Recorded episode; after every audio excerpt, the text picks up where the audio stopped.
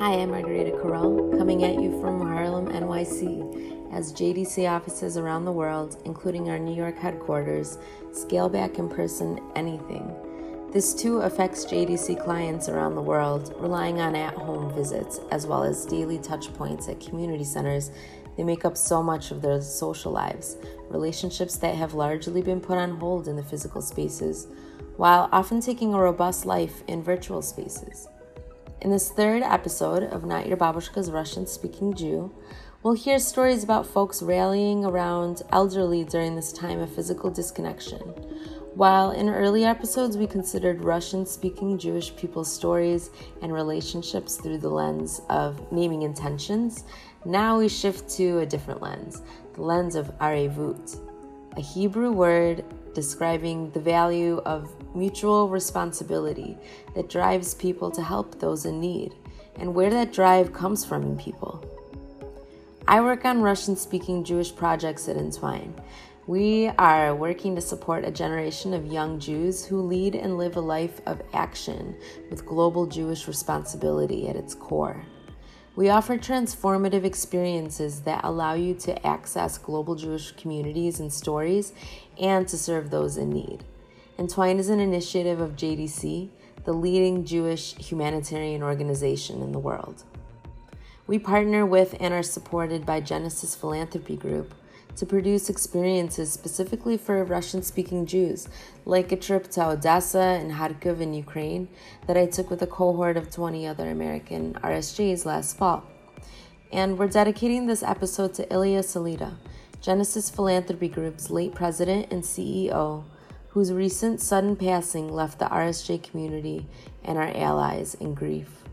His role in significantly expanding the foundation's work brought an RSJ lens to Entwine projects.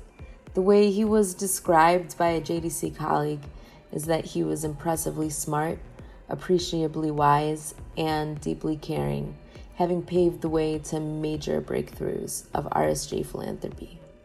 Ilya, the torch of mutual responsibility, that arevut that lights your work's legacy, lives on in the hearts, minds, and hands of the Russian-speaking Jewish community and our allies.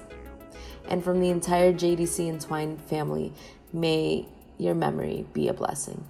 When I was growing up in Chicago, specifically Skokie, with my grandparents, mom, and aunt in the 80s and 90s, especially on a Sunday morning, you could usually hear a mix of forks clanging on plates, PBS on the TV in one room, and AM 1330 Russian radio blaring out of probably more than one radio in the apartment at a time. I can taste sirniki right now. Like the familiar voice of another family member in the home, the radio personalities, especially one in particular, Marta Litas, who we knew warmly as Martachka, were the backdrop to our lives as Russian-speaking Jews in Chicago. After her retirement from radio in 2004, she and her partner, Olga Pilnikov, opened a senior daycare center to serve the same population that enjoyed Martachka's radio programs, concerts, and events over the course of their lives in America. And today she heads Forever Young with Olga's son, Ernst Berlin, while her daughters, Tatiana Tsikis and Lee Ledis, are general managers of their two locations that make up the largest adult daycare center in Illinois, with more than 800 clients who are Russian Jewish immigrants of the FSU, as well as immigrants from Poland. And I had a chance to speak with Lee, who is also a moving storyteller, with radio programs and newspaper columns catering to these same communities. I wanted to know about their motivations towards this value of mutual responsibility towards elder community members, especially in this moment. You know, obviously as immigrants, this was very important to us to be able to give back. We immigrated from Odessa, Ukraine, as political refugees. In 1976, we were helped by Nayana and then later by Highest, Chicago. Many years later, my mother became the vice president of Highest Chicago, so coming full circle and being able to give back that way. She began her radio career in Chicago because she was basically a workaholic, and one of the many jobs that she held besides working in an art gallery, besides selling insurance, besides her translating letters for an older man for his sister in Germany, she also was asked to do a radio program in Russian. It was just 1 hour a week on Sundays.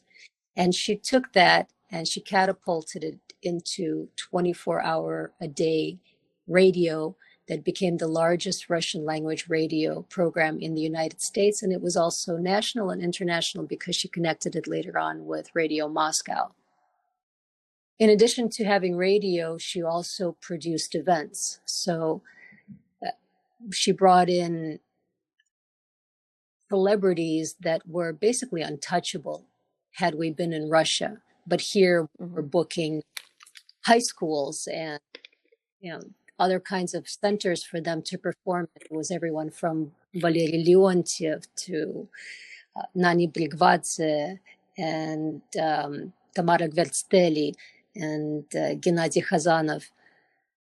So I grew up with all of these people sitting around my table having dinner, which was so exciting for me and which was really the reason that I maintained my Russian to the level that I did. I mean, I left Russia when I was 5.5 years old. For me, it was so exciting to talk to them. They were luminaries, obviously. They were intelligent and funny, and that's what helped me to want to maintain my Russian despite coming when I was such a little girl. I'm still fluent. I speak, read, and write Russian, and it helped me in my current job. So when my mother closed her radio career, she opened up an adult daycare center. And it was such a seamless transition because these were the people who were coming to all of the events that she was holding. These were the people who wanted to see the stars from back home. When I was a kid, I was a bouncer. I would call it a bouncer, rather a ticket, checker, and stood on the doors and made sure, people had tickets and so forth. So I have been in and around working with Russian elderly my entire life. It's really the only thing I knew. So when my mother opened up an adult daycare center, it was, there was just no questions. Like, yes, of course. It's what we've been doing all along. It's what helped me to manage the center on a daily basis. We have anywhere from 100 to 120 clients. And now with COVID-19 and with the mandatory quarantine, we thought of what can we possibly do to connect with everyone. And so my Russian again became useful because what we've been doing is outreach. Literally the week we closed, I opened up 3 radio shows on all the major Russian radios that are working right now. And I also write 3 articles in all the Russian newspapers on a weekly basis. And so we connect with them virtually. And my clients call me, I record their poems. Everything is in Russian. So it's really been, very rewarding to be able to help them. It's been rewarding to make them see that they are not alone despite the distance. And to be able to do, what we have been doing all along, to be able to connect, to be able to tell stories. And we tell stories all the time. When I'm working in the daycare center and I interact with our clients, they're constantly telling stories. And they have so many interesting stories to tell. My God, these people. And, unfortunately, it's a dying population. These are people that have gone through the war. These are people that have lived through the Holocaust. These are people that that escaped to other parts of the former Soviet Union. And they have so many stories to tell. They are still walking around and talking and dancing as we have them do, and performing and writing poems and being engaged is a testament to their survivor instincts. I connect with them on a very spiritual level, I would say. What is one piece of advice you might have for Russian-speaking Jewish young professionals who are trying to get in touch with these values that have driven you and your mother to really follow your path in a way that your work doesn't feel like work and it's, you know, informed by your passion? I think people are very busy these days, and I doubt very much that anyone is looking to get in touch with their values. But I think that when they are pursuing whatever it is that is their heart's yearning, to look around and see who else is connected with it. And if it feels genuine, if it feels rooted and grounded for them, then that's where they need to be. I think we have an internal light in all of us that tells us, no, this is just not feeling right. Entwine interprets that inner light Lee described as arevut, that drive for mutual responsibility, that meaning finding, and our added value to our fellow community members. Did you have a moment where you did name those values that you realized you'd like gleaned from these visitors in your home and like seeing your mother show up for people like they showed up for her? Like, was there a conscious assessment? That's an interesting question. I think it was unconscious.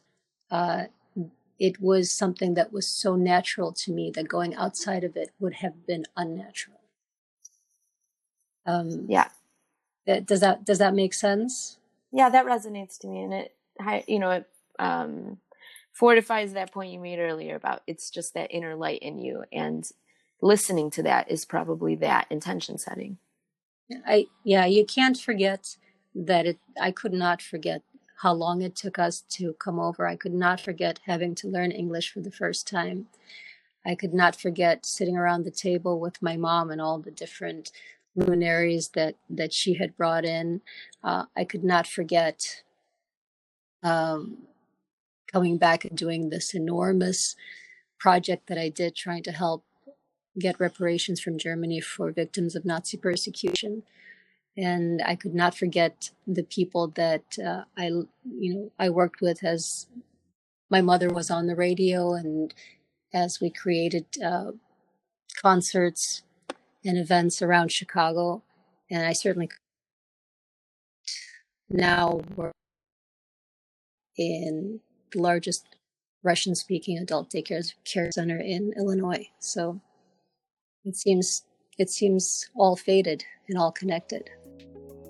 The Forever Young Senior Daycare Center, where Lee serves as general manager today, is situated in Chicago's northwest suburban Lincolnwood, near where many Russian-speaking Jewish elderly reside. And Lee continues to connect with Forever Young's hundreds of community members through her columns and radio shows. Moving outside of the U.S. to JDC's projects in Ukraine, we connected with Inna Vodovchenko in Odessa. She's a director of PR and missions at the JDC office there, and she filled us in on all the responses to elderly needs and how they've shifted during the pandemic. Listen to the passion in her voice as she tracked the 21 years of service in her role in Odessa, illuminating further our path of exploration of this value that drives people to help those in need.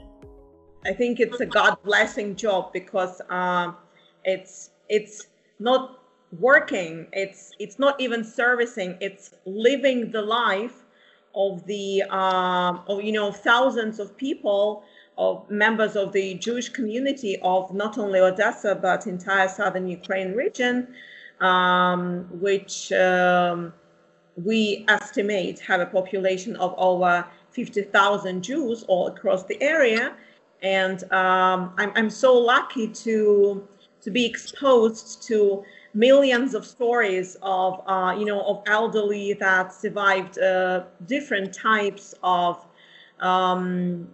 experiences in pre-war years, during the war, occupation, evacuation, and then very difficult post-war years. And now,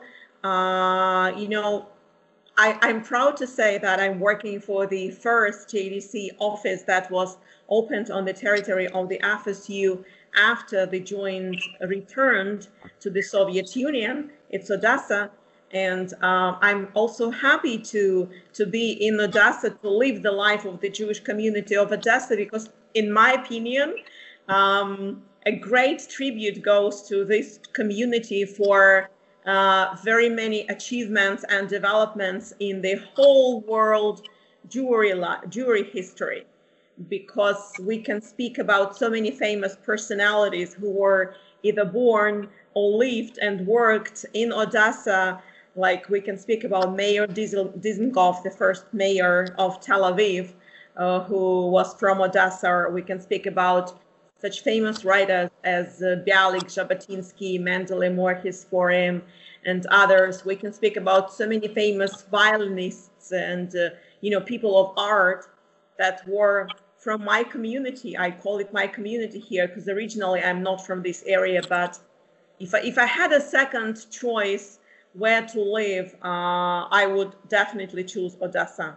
So how is JDC partnering with local organizations to help vulnerable populations? Ina's mantra sums it up pretty well. Helping JDC clients stay safe, secure, and connected. Those are pretty much the goals. This is my own saying that I not invented, but when I was trying to understand how I can express in one sentence the main thing that cheseds and JCCs had to do during the first days of the quarantine, especially cheseds, when we're talking about vulnerable groups of population, like what was important? It was important that people felt they are not alone. And, we're talking about elderly who lived through hunger years, through post-war years. I mean, people think, do I have enough food? Do I have enough medications? So this is staying secure. This is staying safe and connected through hotlines and through, all these things. When we say how is JDC helping, we apparently are talking about the infrastructure that JDC has been developing, has been supporting through all those years in different directions,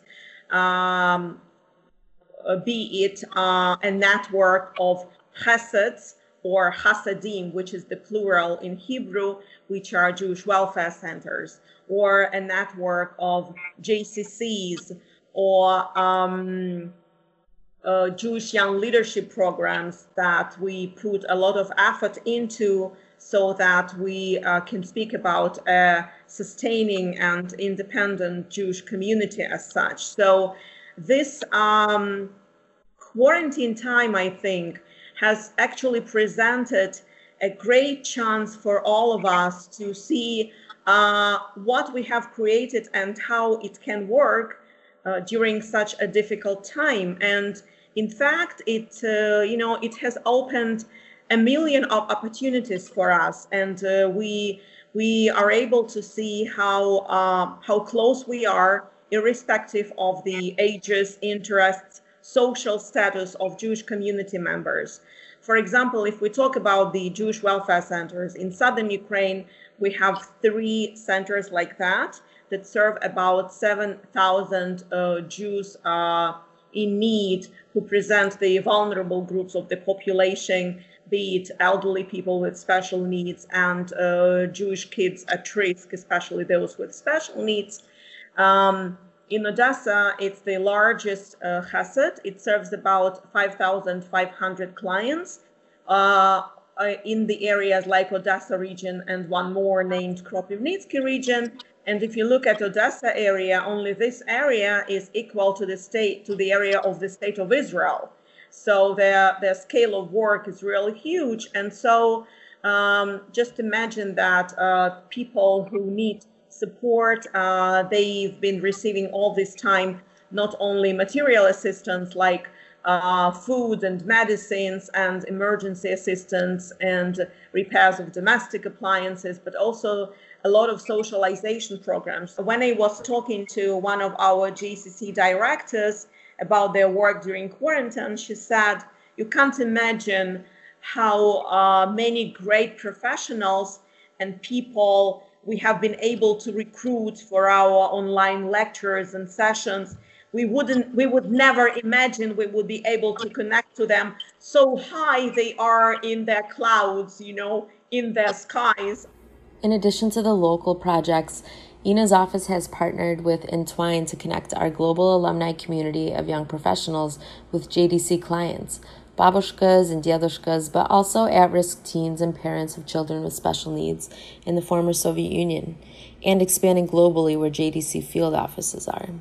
Getting back to Odessa being a unique place and Odessa Jewish community being a unique Jewish community, I'm happy that my community was the first to have the luxury of experiencing these great virtual home visits by people from across the ocean, you know, by young people who want to do something for the community, not only for their own community where they live, but also for some babushka who lives like thousands of miles away from them. And our babushkas, they love communicating so much that when they learned that there is a chance for them to speak to some young Jewish people from another country, they said yes without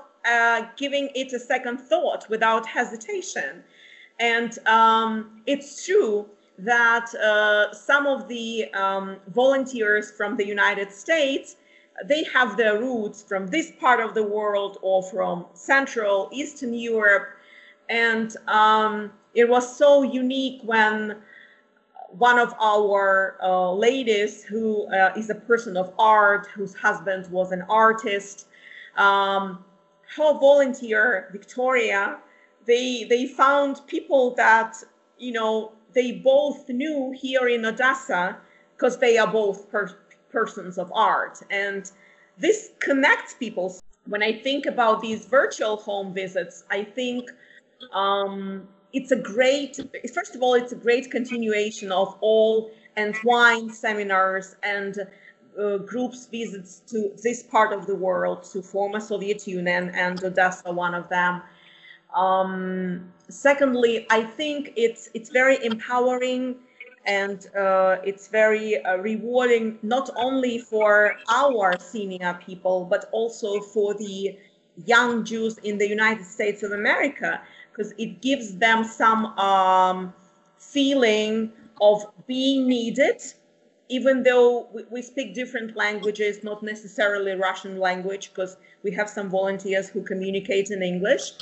And in my opinion, it will be a great empowerment for them to hopefully become future Jewish leaders in their own communities, and for our communities stay connected as well. It's also a great example for our own young leaders and young people to show that, well, they do care about their babushkas and our babushkas for sure. But, you know, it's a great example to see that geography doesn't matter. Distances don't matter. Mentality doesn't matter, because it's this Jewish tradition and it's this feeling of belonging to one Jewish family that it's like a trigger, you know, it switches on. And that's it. It connects.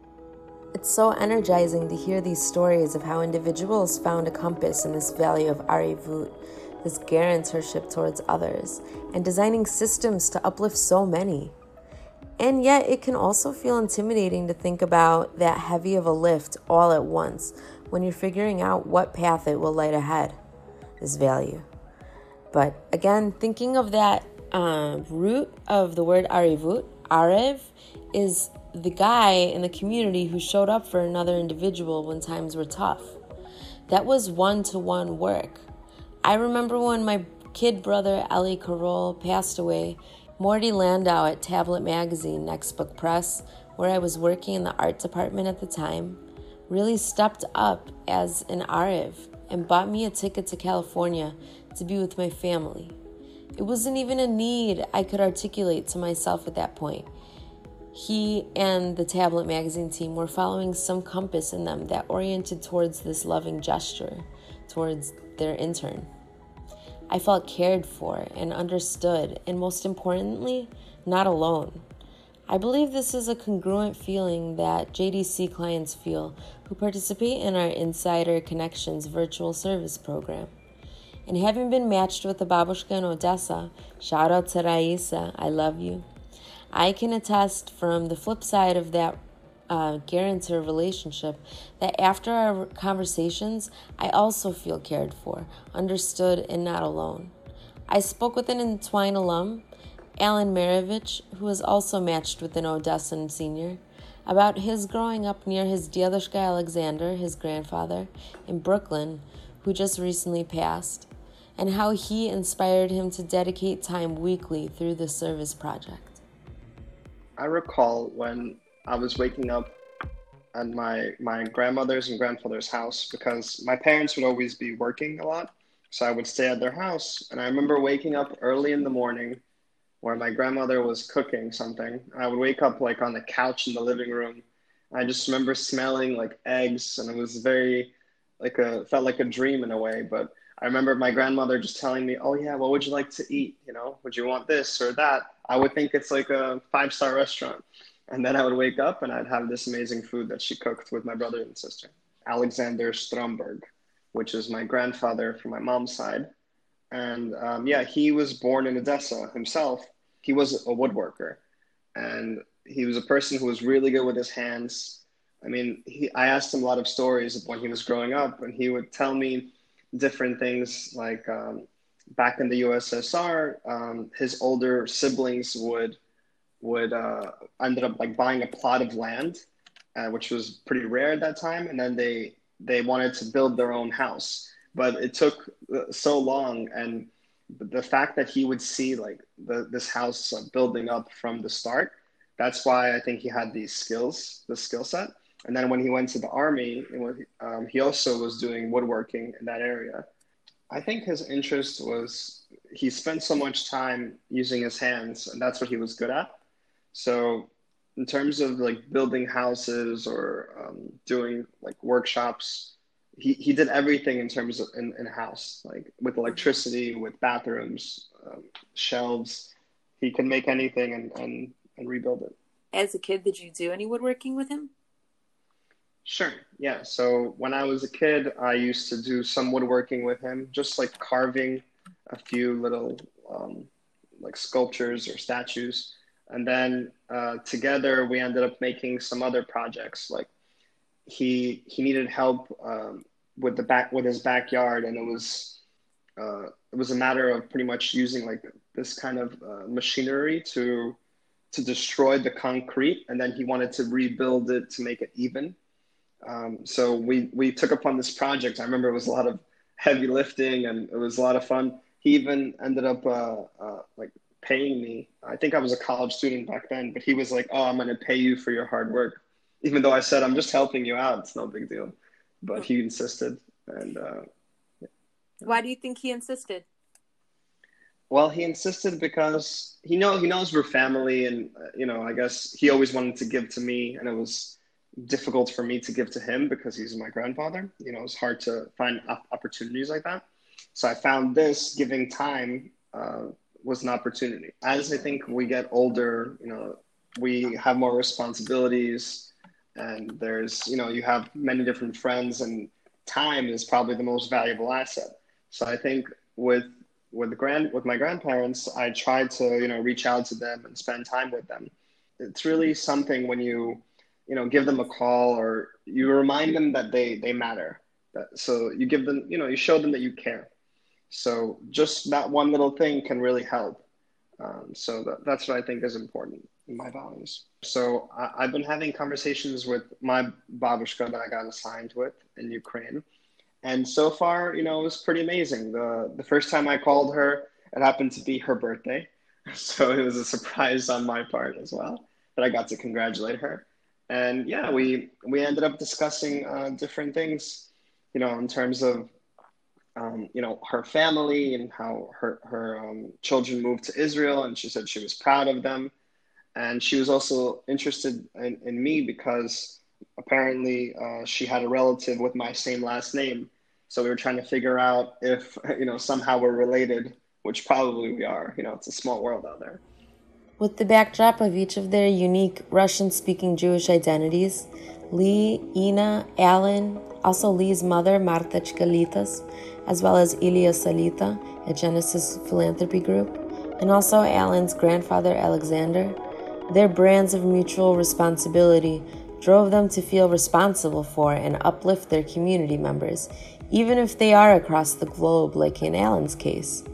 Once we get acquainted with that voice, that light in us that, as Lee said, is in each of us, it's also up to each of us to heed its call in our own ways. If you're interested in joining me and Alan on the Babushka Hotline, what we lovingly call Insider Connections matches with JDC elderly clients in the FSU, or if you would like to help a teen JDC client practice English, or a variety of other matches we are connecting every week, we invite you to join Entwine's Insider Connections virtual service opportunity. For just an hour or two a week, you can engage in meaningful service from your home and build a new relationship with a JDC client living on the other side of the globe. Learn more at jdcentwine.org/volunteer/insider connections. On the next Not Your Babushka's Russian-Speaking Jew, we'll continue to coast on this arevut wave, exploring more stories of Russian-speaking Jews from around the world, finding a sense of community with others invested in mutual responsibility. Not Your Babushka's Russian-Speaking Jew has been made possible with the generous support of Genesis Philanthropy Group. Learn more about our work at jdcentwine.org/notyourbabushka.